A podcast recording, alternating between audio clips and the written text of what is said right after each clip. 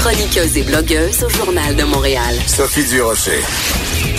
On n'est pas obligé d'être d'accord.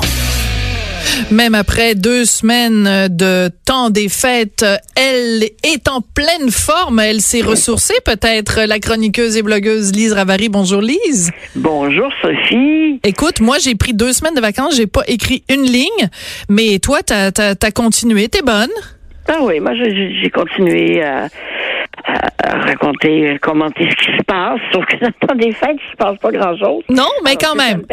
Ça me permet, d'écrire des papiers, par exemple, sur Claude Legault et. Euh, oui. Euh, le beau bonhomme, le beau bonhomme. Écoute, euh, je veux qu'on revienne sur euh, cet, cet, épisode donc euh, pendant le bye bye. J'en ai parlé un tout petit peu tout à l'heure avec euh, avec Yves Pépeltier. Donc ce sketch au bye bye où on voyait Justin Trudeau donc lors de son voyage en Inde faire des danses indiennes et il y avait derrière, derrière lui une vache, une, une, référence évidemment aux producteurs laitiers puis au conflit avec avec le, les États-Unis pour le lait américain. Sauf que pour une partie, pour certaines personnes, des Canadiens d'origine indienne, c'est la goutte qui a fait déborder euh, le lait de la vache sacrée. Et ça a mal passé. Donc, tu écrit là-dessus ce matin dans le journal. Est-ce qu'on est, euh, rendu que on, ne pourra plus à l'avenir euh, faire de blagues sur aucune communauté culturelle, qu'à chaque fois, des représentants autoproclamés de cette communauté en particulier vont grimper dans les rideaux? Est-ce que c'est ça, vers ça qu'on s'en va? Moi, je pense qu'on va faire face à ça euh, plus souvent que dans le passé, mais je, crois pas que la société va se transformer fondamentalement. C'est un peu à la mode. Ouais. C'est ce genre de récrimination-là. Euh, sauf que dans ce cas-ci, je, suis allée fouiller un peu et euh, la personne qui a lancé le, le, bal, Madame euh, Baumick, d'abord qui est née à Montréal. Ça, c'est important parce que. Mais ben oui.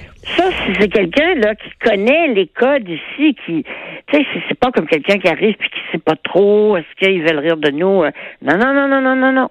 Moi, je me suis dit, cette femme-là, elle, elle enseigne la danse indienne, puis elle fait des spectacles de danse indienne. Euh, peut-être que c'est une façon de, faire connaître ses services. Ah, c'est possible aussi, oui. J'ai pas compris parce que, comme je dis, dans la, communauté, les petites communautés de personnes indiennes de Montréal, euh, ce que j'ai vu, moi, c'est euh, surtout des gens qui, qui lui disaient de, de, de, se calmer. Mais ben oui.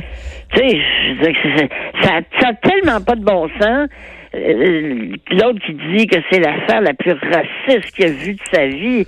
Euh, je m'excuse là, mais euh, des horreurs, euh, des vraies horreurs, il y en a, et, et de et de voir des horreurs partout là finalement, on voit plus rien.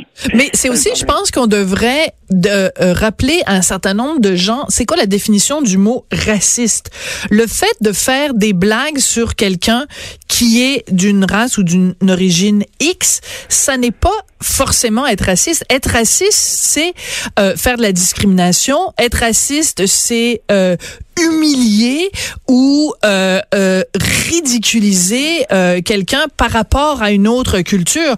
Mais le fait de, de rire, en fait, la, personne qui aurait dû être le plus offusquée du sketch sur Justin Trudeau en Inde, c'est Justin Trudeau lui-même. Oui, parce qu'il lui passe pour un bon. Bon, mais là, je veux dire, c'est, c'est comme à ce moment-là, s'il était allé en voyage en Espagne, on n'aurait pas pu le montrer euh, euh, avec, euh, mettons, je sais pas, faire une corrida ou ça. C'est sûr que on va prendre des clichés concernant l'Inde, mais c'est justement ça l'idée, c'est que Justin Trudeau est allé en Inde et qu'il a pris lui-même les, les pires clichés. Il y a même des gens en Inde qui lui ont dit, je me souviendrai de cette photo, il était photographié à côté d'un acteur de, de Bollywood, justement, qui était habillé à l'occidental, alors que Justin Trudeau lui, est habillé à l'indienne. Je veux dire, c'est ridicule, là. L'appropriateur culturel, là, si c'est une telle chose existe, ben, c'est lui. Mais de dire que des gens qui font une danse, genre les films là, Bollywood, là, euh, que c'est, c'est manquer de respect à une tradition. La meilleure, je pense, c'est dans, dans, dans, le sketch, à la fin, il joue, euh, Justin joue de, de, la flûte et euh, il y a deux paniers. Puis là, il y a deux serpents en forme de, de pistolet à essence qui montent.